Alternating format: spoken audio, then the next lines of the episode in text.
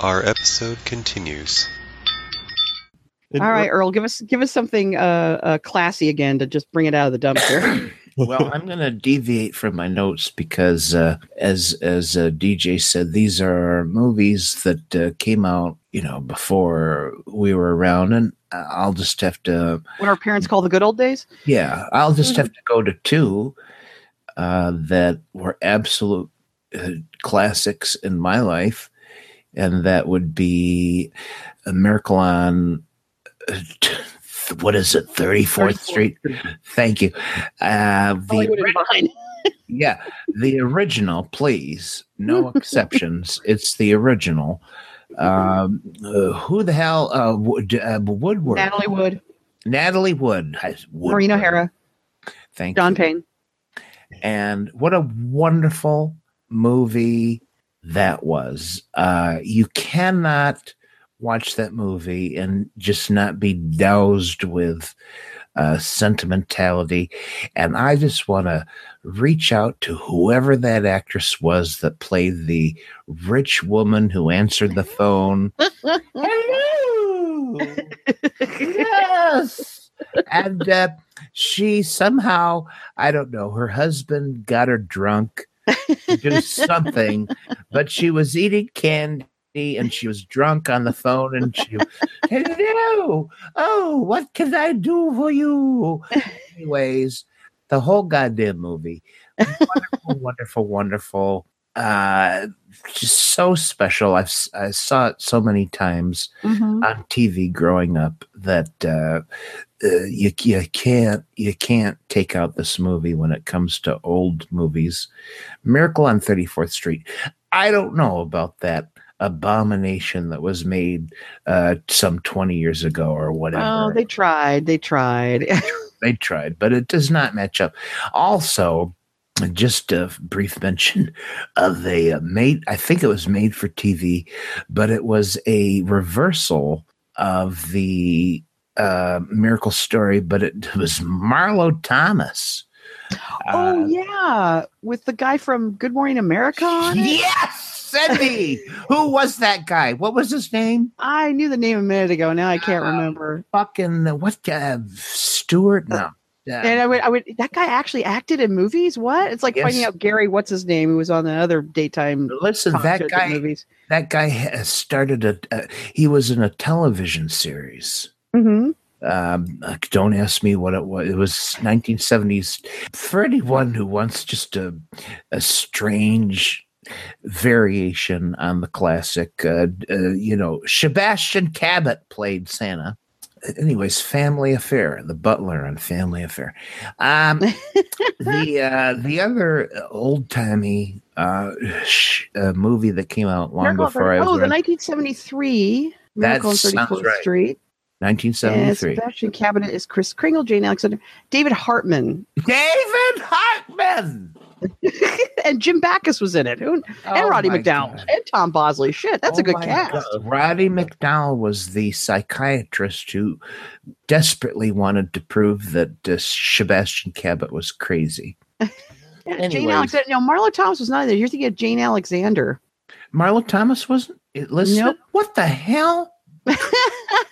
Jane Alexander, head of the the NEA, esteemed stage actress. Uh, okay, you know what I'm thinking of? Marlo Thomas did a version of It sounds like Wonderful Life from what. Yes, It's a Wonderful Life. She made Right. it for TV, and she started. And I'm mixing those two up.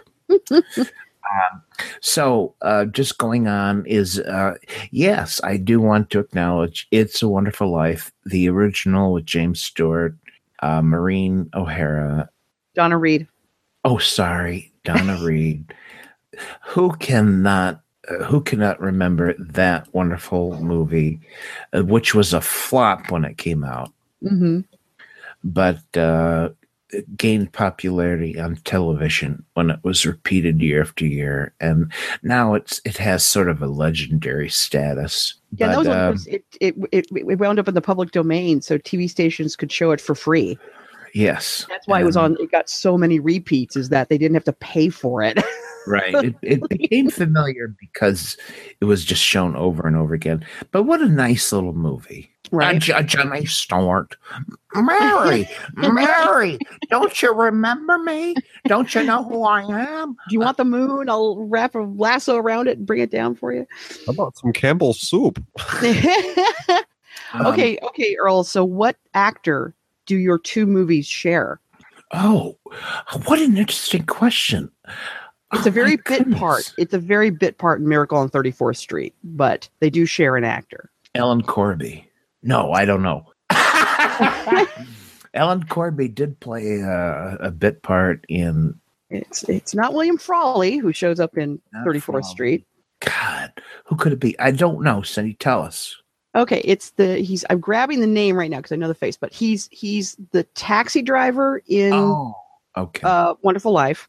He's the mail. He's the guy working in the mail room who decides to send all the letters that come to the courthouse to the courthouse. That come for Santa Claus. He decides he's the one who decides, in probably something that's completely not allowed by regs, to send them all to the courthouse.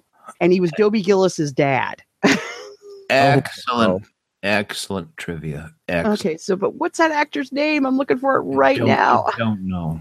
I don't know. Frank Faylen. There you go, folks. He's he's in both of those films. and, and JoJo's petals. JoJo's petals. JoJo's petals. Oh my God, folks! oh, for heaven's sakes! If you haven't seen "It's a Wonderful Life," come on. If you haven't seen the original "Miracle on 34th Street," come on, Come on. get with it. It was before Macy's owned everybody and put the competition out of business. Yeah, can you imagine? Yeah, Macy's had a rival in these films. All right, what's next? From there, I'm going to recall The most Uh, famous favorite- reindeer of all? Yes. Uh, my classic film is something that I uh, that was shared with me by my dad. Now, for the listeners of the faraway nearby, you'll know that I've mentioned my dad had a great love of movies.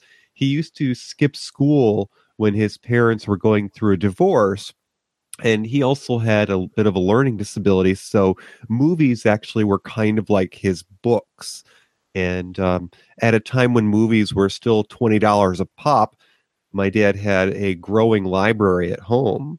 So he was one of those folks that uh, thoroughly enjoyed the Turner Classic movies and used to subscribe to their paper magazine. Mm-hmm.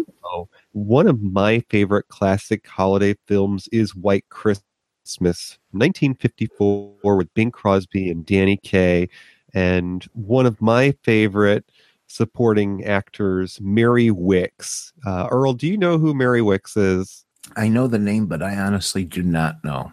She never played a leading role, but she always played the fun character. And how I first learned about her was through these uh, two movies with Hayley Mills. She was in The Trouble with Angels. It was about these two troublemaker girls that go to Catholic school. Well, Mary Wickes played the witty nun who was the one who drove the bus. And she was also in Sister Act with Whoopi Goldberg, playing a very similar character.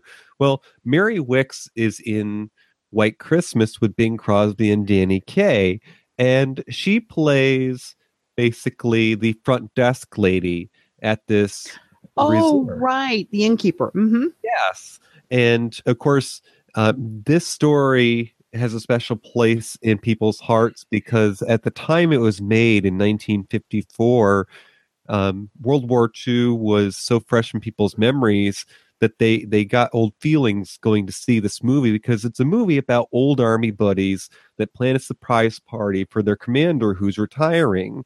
And of course, through uh, you know a calamity, they learn that their former commanding officer is now running an inn that's failing in Vermont. And Bing Crosby and Danny Kaye are the headliners in show business after they got out of the war. Uh, they were comics and singers. And they ended up on this uh, this resort, and they pull in a few favors to bring all of their old company to to see the old man, their their commanding officer. So, um, but this also stars Rosemary Clooney, and of course, she's a legend not only for being on film but her voice. Right. And uh, come to find out, she was all of 26 when she was in this movie. Wow. And her co star that plays her character's sister is an actress named Vera Allen. Now, she was only in a handful of movies and ended her acting career in the 50s, but she was one of the youngest women to ever become a rockette. Okay. Oh.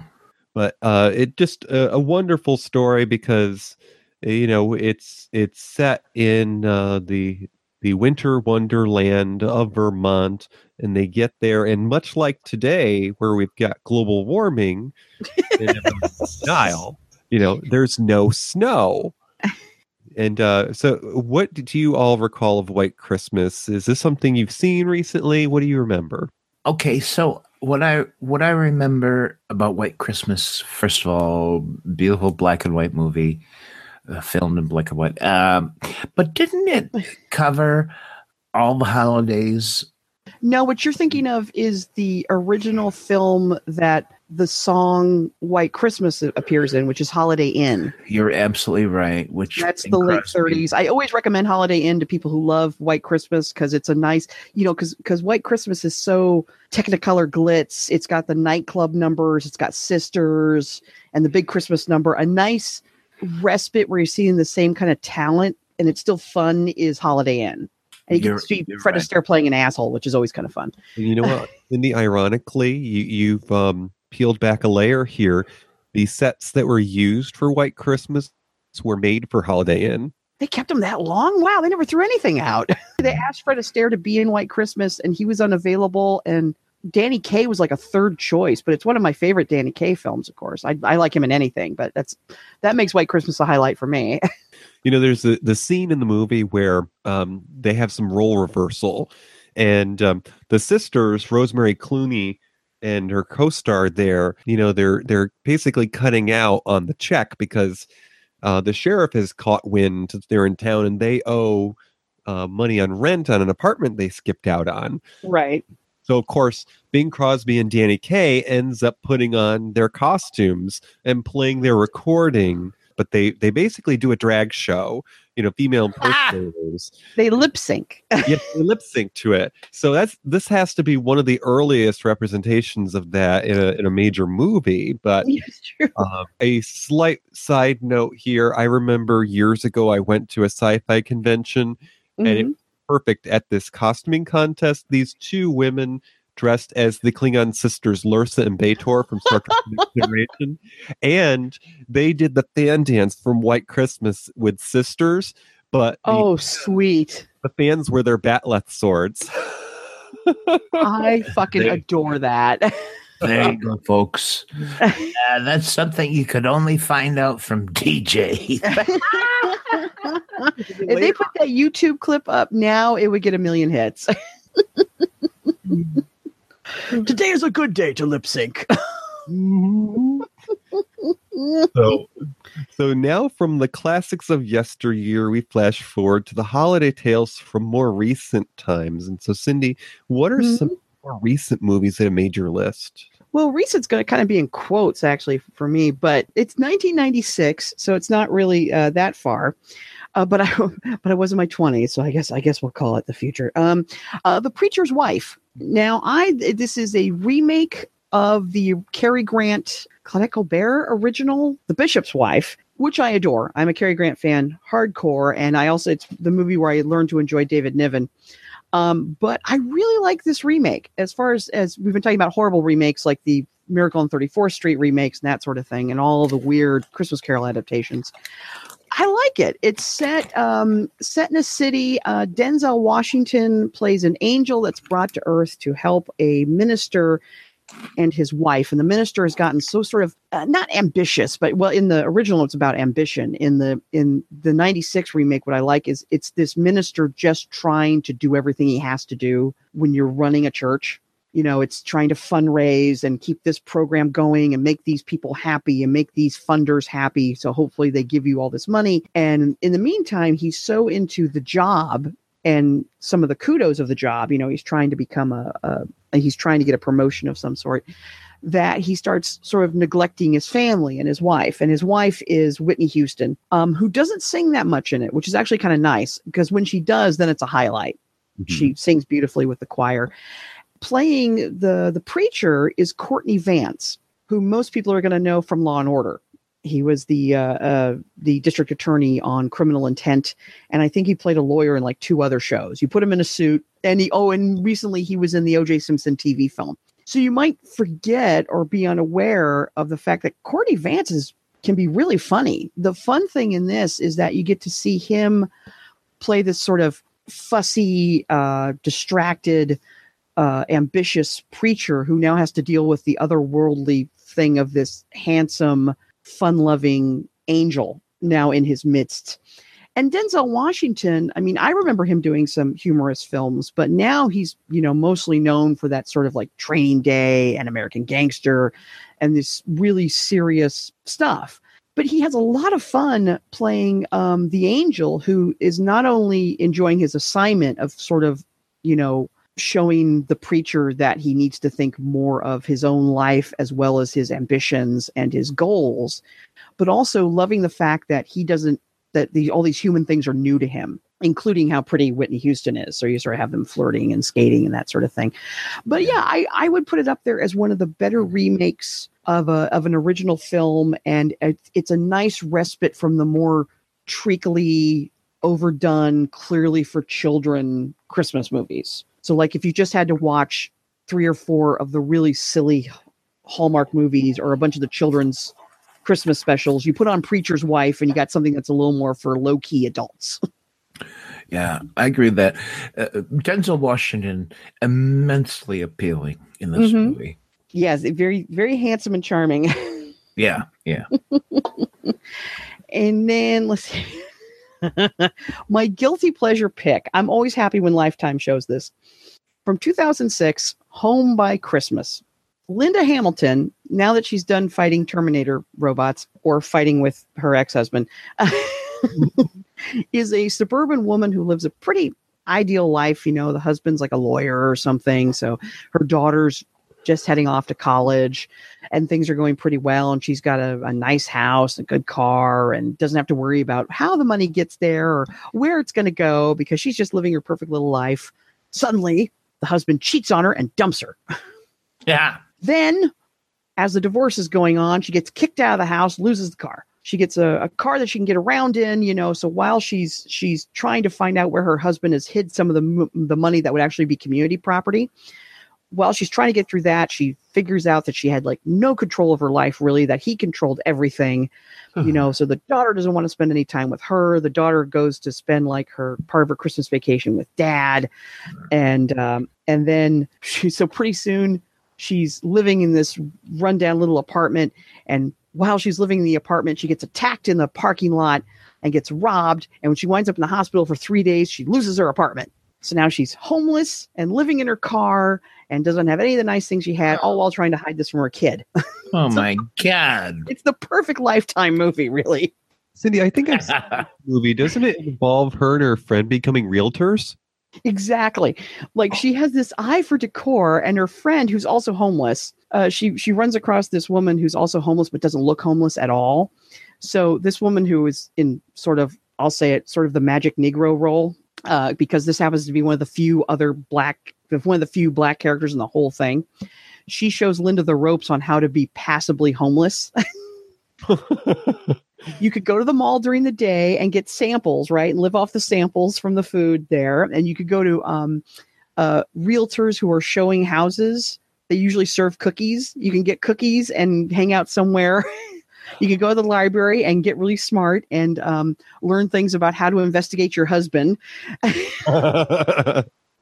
the meantime, of course, she meets a good looking guy because she finds this coffee shop she can hang out in during the day. And Linda takes her talent for home decor and her friend's talent for real estate and they open up a business together. So by the end of it, Linda Hamilton has a fiance who's hot, a new bestie, a business that's thriving and succeeding in the decor and real estate game.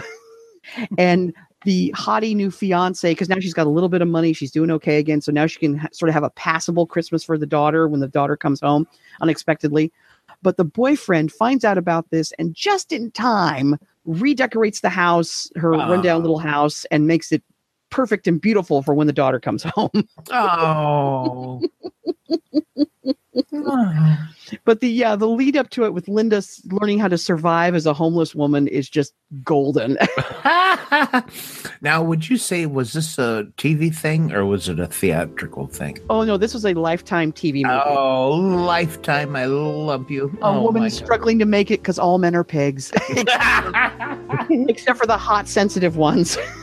And then the other uh, woman just trying to make it guilty pleasure movie. I'm a sucker for Christmas Carol adaptations, good, bad, or indifferent. So the one uh, that I'll just mention because you always see it every year, and I think it's worth watching, is Vanessa Williams in A Christmas Carol, where she's a oh Christmas diva, where Hmm. she's a pop star.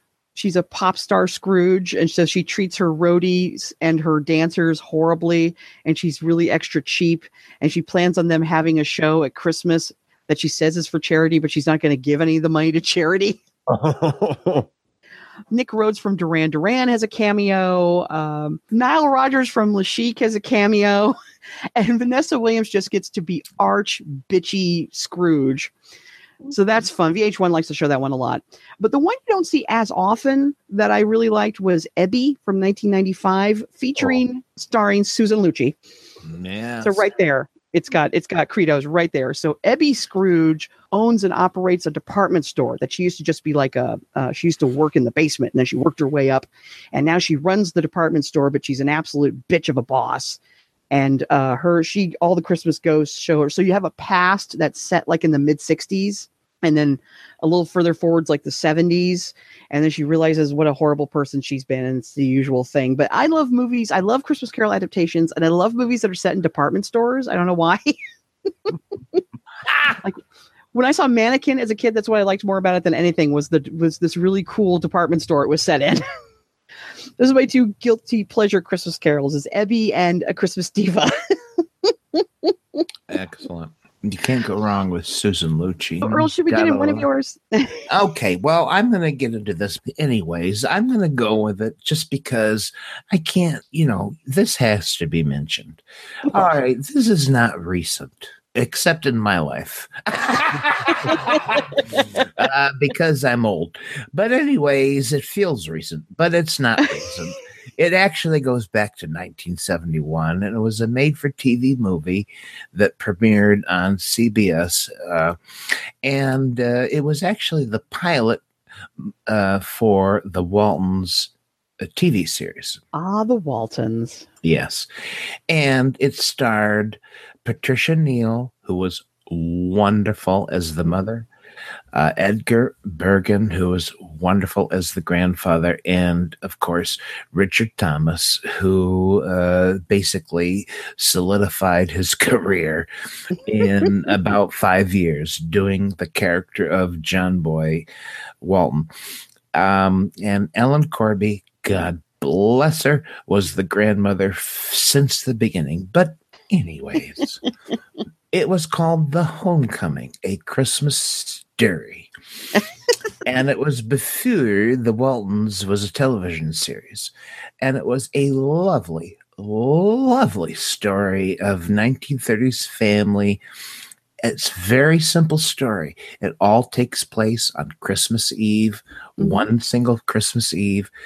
And this family is waiting for their father to come home from his job in the big city, some 50 miles away. But he's late and uh, he's not shown up when he was supposed to. And everyone starts getting worried. And then they hear on the radio uh, that there was a bus overturned and that uh, several travelers uh, were hurt on this bus accident. And uh, the uh, the young man, John Boy Walton, who is just becoming a man. He's the eldest son of this family that has freaking 500 children. And but hey he's- waltons got busy Yes, indeed. uh, so he is given the task uh, from his mother, who is very concerned about her husband. You've got to go out and find your father. And it's a coming of age story uh, that is told with very colorful characters, very interesting characters. And very effectively told. Um, it shows, it really shows this movie. Faraway Nearby will soon be entering its third season. If you've enjoyed listening to the adventures of DJ and the Duchess, why not show your support? Head on over to patreon.com slash TFN podcast. There you can choose to make a donation. Who knows, maybe you'll get an invitation to the Royal Compound for a future episode. But whatever you do, make sure you let us know our time's been worth it to you. Thank you from the both of us. What it might have been like in a large family in a poor home during the Depression on this winter Christmas Eve. And uh, there's so many scenes in this that are just so poignant. The whole thing uh, comes down to the father finally coming home. And uh, even though the young man, John Boy, wasn't able to complete his mother's mission to find him, he feels kind of like a failure. Uh, redemption is found at the very end when the father really does come home on Christmas Eve and he's got a big bag full of presents that he spent all of his money from that job to Mm-hmm. buy all of his kids presents and and his wife some flowers and stuff what a wonderful wonderful movie if you can't see it i watch it every year on youtube i'm sure it's on dvd somewhere uh, but it was the uh, pilot movie uh, that that created the Waltons TV series, which which through the seventies was a very highly rated television series. But this movie, The Homecoming, and uh, uh, it did not have the the father and mother actors that were popular in the TV series Right. uh, Patricia Neal played the mother. She was much a little bit harsher and a little bit tighter than uh, Michael Learned would portray in the, the rest of the TV series, but she does such an amazing performance and uh, just a great, such a great little movie. Right. I, I can't believe I I didn't I never caught that Edgar Bergen was in it. I don't think of him as an actor. I think of him as just Charlie's operator. yeah. Well, it was a neat little bit of casting, and uh, Will Geer went on to portray the grandfather for many years on the Waltons TV series. But in this pilot movie, Edgar Bergen was the grandfather. Mm-hmm. And uh, it was just cute because in one of the scenes in this movie, there's Edgar Bergen, the grandfather, listening with all the kids to the radio to a Charlie McCarthy and, and Edgar Bergen radio show. Nice. It was just a cute bit of casting. but anyways, uh, if you've never seen it, just a, a beautiful heart, very, you know, tugs on your heartstrings. Lovely story. The end. Aw. Okay, DJ, what's your modern era pick? Okay, well, when Yeah. I think about movies that have been made in more recent years, I, I had a little bit of trouble only because I don't think of myself as that old yet. Yeah, I became an uncle when I was 11, so all my relations make me feel old. I've got some honorable mentions that aren't really my favorites. Of course, Christmas Vacation is the one that everybody knows, and oh, because true. of that, I can't stand it anymore. Oh no! I liked it before it was cool. the only thing that I find endearing about that movie is the fact the actress that played the great aunt in that was the original voice of Betty Boop, Right. and it was her last acting role. oh role. my god! I did not know that, DJ. when I was trying to grasp at more recent movies, I, I thought of one that I kind of love to hate. Mhm. Uh, it's not my favorite that I'll talk about in a moment, but Christmas with the Cranks, which has Jamie Lee Curtis that you were Okay. Earlier, was made in 2004. Now, this is a movie I love to hate because it's got all the setups of a movie that you could love. And this couple, they have a daughter that's gone off to college, and you know they live in the perfect suburb life, and you know the neighbors have expectations that they're going to decorate and they're going to do all these things together and they just get this wild idea that they're going to do something different this year they're going to think of themselves and they're going to go on a cruise and How i dare they? I know. I just love this idea when people who are trapped in other people's lives because they do things for everybody else, when they get the moment to do something for themselves, because I'm thinking, oh, wonderful. Now the mother and father are actually going to have a moment to themselves. But no, and halfway through, the daughter says, I'm coming home. And they have to give up their plans for the cruise. Now, if it was me, I would say, screw that. We already bought the tickets exactly. stay in her dorm room or whatever. We will leave a key under the mat for you. Good luck. Right. And I really wasn't a fan of the um the Tim Allen Santa Claus movies. hmm You know, there were some charming moments, but I actually prefer him in this Christmas with the Cranks instead. Ah. Just for that moment that the daughter turns the whole situation on end and they have to give up their cruise plans. Just it it just grates against my nerves. so um, my favorite movie for more recent years ends up being something I found quite by accident. You see, uh, the other year, my niece had come by and she was um, getting free babysitting basically because my sister was going off for Black Friday shopping. right. So they decided, well, let's just leave, you know, the niece and the grandkids off with the funny uncle. Why not? Yeah, so we got to going on onto Netflix after the kid got a nap, and we found this movie called How About You? Now, coincidentally, this movie ends up being made in Ireland, and it stars some very notable actors, including Vanessa Redgrave.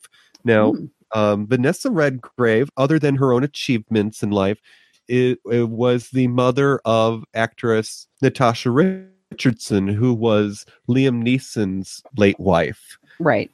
Vanessa Redgrave is a celebrated British actress, and she's one or she's one of 16 actors to have won the Triple Crown of acting, which I had to look this up is called getting an Oscar, an Emmy, and a Tony all together. So she's Yes, only one of 16 people. She also turned down a the British honor of Dame in 99. So, you know, she she was too good to be uh, a, a lady, you know. no, But, I, uh, I, th- I think she had some sort of political reasons for that. Oh I- yes, that's that's usually what that ends up being because she is Right. a, a rights activist. I mean, if you look her up, there's a lot of things that she supports and she speaks of. Aside from Vanessa Redgrave, who, uh, contrary to popular American opinion, is not related to the '80s actress Lynn Redgrave. Another person in this movie i- of of note from British fame is Imelda Staunton, and this is somebody who if you're only um getting into to movies of more recent years you would have seen her in the harry potter films as the the twisted lady who uh, you know was in bed with the Ministry of Magic. And she had all the plates on the walls of cats that would come to life Oh, the chick in the pink outfit. Right. yeah, and uh, but she's a celebrated actress. I I caught not long ago a production that she did of Gypsy, where she was Oh Mama my God. Yes. and she is just absolutely wonderful in this role. But anyways, the movie It's is called Mama Rose as done by Richard III. That's my take on that one. but this movie is called How About You? It's from 2007. And the storyline is that a young woman is asked to help her sister out at a retirement home during the holidays. She uh, soon she became acquainted with the ruthless groups of, of residents making life difficult for others. Now, of course, that group of difficult seniors, because this is an assisted living community, consists of Vanessa Redgrave and Imelda Staunton. And these people are just so horrible that they can't keep regular residents at this retirement village. I mean, They're With every- yes, when everybody leaves for the holidays, these are the only ones that stay behind because nobody wants them in their home. and the great thing about this movie is that the main character, the young lady who's unfortunately uh, her name I forget right now, she uh, is tasked with learning the stories of the the residents there, which of course is oftentimes the case when you're a caregiver and or a nurse and you're you're working in one of these assisted living communities. You know, these people that you're taking care of are are not just some old person that was dropped off because you know life became inconvenient they're somebody who had a life and they're not old on the inside you know they, their insides don't match their outsides they've got stories to tell and so she gets uh, she becomes acquainted with some of the residents there and uh, just several of them have these fascinating life stories including this one lady that she meets fairly early in the movie and uh, she's a woman that had been i want to say a nurse during wartime and maybe Mhm. An actress you know the the one that the one little piece of uh brightness that she gives to this lady is that she sneaks her some pot. You know you know she she's she's got some sort of debilitating illness and she's going to die in this this facility here and she's the only one that cares to sit and listen to her stories and she sneaks her some pot and she also wheels her chair outdoors so that she can enjoy some fresh air. So one of the greatest moments in this movie after you start learning the cast of characters is there's a scene where the the diva that's played by Vanessa Redgrave has uh, snuck out for a moment, and some of the other nurses at the facility uh, know her her alibi. You know, uh, when she goes missing, they know where she's gone to because she's down in the village in the pub. and uh, it's just terrific once the young lady has run to fetch her because she gets there and everybody in the pub is just surrounded uh, Vanessa Redgrave at the piano and she's singing the old tunes like she did when she was on stage in theater And- Ah, She's just the the you know the light of the party and the girl that's gone to retrieve her has grown respect for her. She realizes this is somebody who had achieved something in her life because she has nice things in her suite. So the girl puts on a sport coat and a chauffeur hat and she pretends like she's been sent by uh by the handler to come pick her up and take her back to her estate and it's just it's just a wonderful movie. It's got several other uh, actors of of note in it. I their name escapes me right now, but it's just a great ensemble because before the movie is over, he has learned each of their stories, and she's gotten them to sit down at Christmas dinner, mhm. and they become friends slowly. Well, I gotta say, I, when I saw this on your on your pre-show list, I looked it up. It's like I wish I'd seen this. I totally would have seen this when it came out, just because it's got. Looking at the cast list. It's got Joss Ackland in it, and a chance to see Joss Ackland do anything even closely resembling a comedy is intriguing to me. and Brenda Fricker, who's got to be one of my favorite feisty old English chicks. Brenda Fricker. That's- yes. that puts it on the must watch list. And what the most surprising part to me is Hayley Atwell's the young lady who's the lead. Hmm. So this is a chance for Marvel Universe fans to see Agent Carter in a rom com, basically. Oh, Ah! oh my God, Cindy! What a reach! Oh How my did God! How did I not see this when it came out? This is the kind of thing I would totally take myself to on a Monday night and go see it. But you look at it came out in 2007 and it made oh man opening weekend in the U.S. it made six thousand dollars. Ooh. oh, for heaven's sake! This got undersold this movie because this has got a lot of people in it I would love to watch. Oh, for Oh, and then there's a there's a great scene where there's a food fight. Dentures and It's food the- flying everywhere. oh, for heaven's sake! and Imelda Staunton's character ends up wearing an eye patch. One of my one of the better finds off of the, doing this episode with you guys. I'm definitely digging this one up. yeah, I have not seen this either, DJ. So I got I, I gotta see this.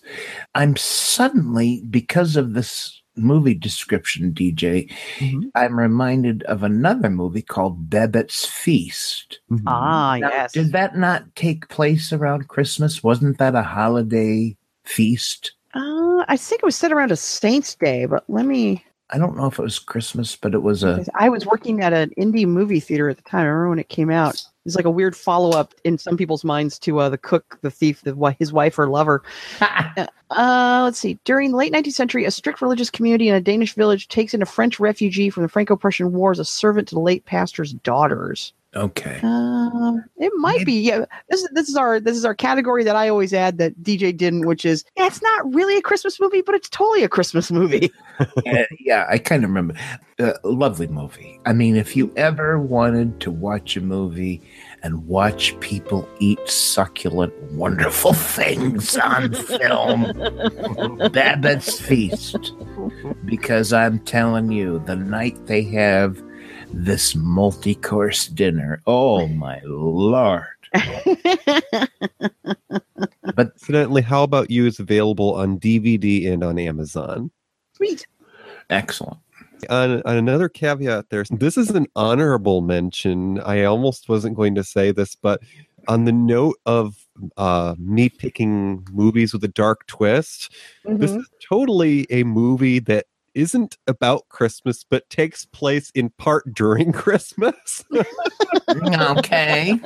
so, Don't uh, pull your shoulder reaching for that one, but okay. No kidding. So this is a movie that took uh, that was done in 2000, and it stars the odd pairing of Ving Rhames, who did a uh, a remake of Kojak back in 2005, and was Oh yeah.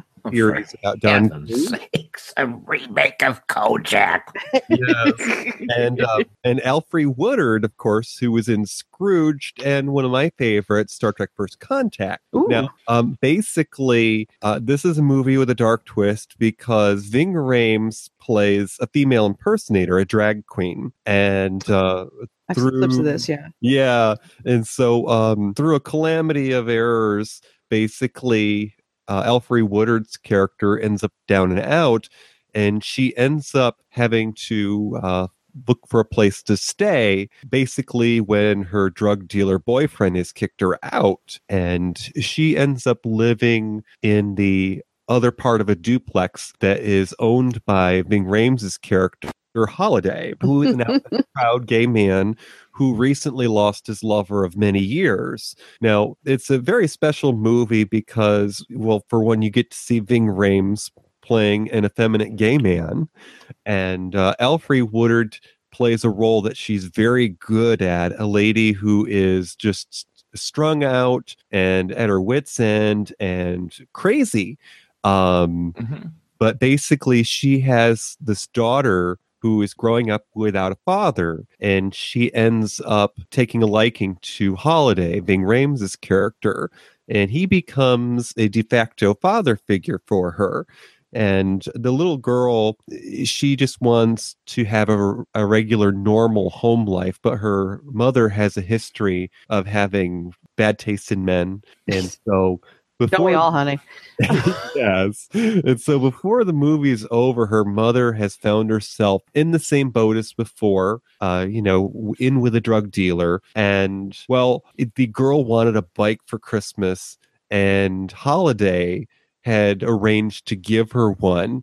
And um, after a period where the mother has gone missing for a while because she's, you know, gone off the wagon, uh, she comes back. And I think it's Christmas Eve and she goes to pawn the bike on Christmas Eve that the drag queen had just bought for her daughter. Hmm. Oh, man. I w- won't spoil the ending, but you could see how this is a one of those dark holiday films because Right. the name of the movie is Holiday Heart, If that doesn't fool you, right? I- I- If Ving Rhames and drag doesn't fool you, well, okay, DJ. Okay, then, but then we're gonna go for dark twist, uh, gritty, uh, Christmas movies. I got to put in L.A. Confidential. the Kevin Spacey ickiness aside, all right, fine, fine, whatever. But it's Oh set during Christmas. There are Christmas celebrations. There are Christmas beatings. There's Christmas snow in the form of cocaine. There's there's carols.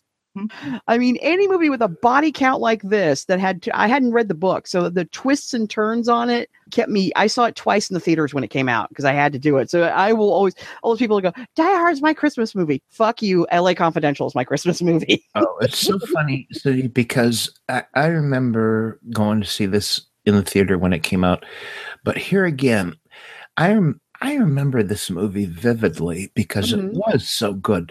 But I'll be goddamned if I remember anything that Christmas about it.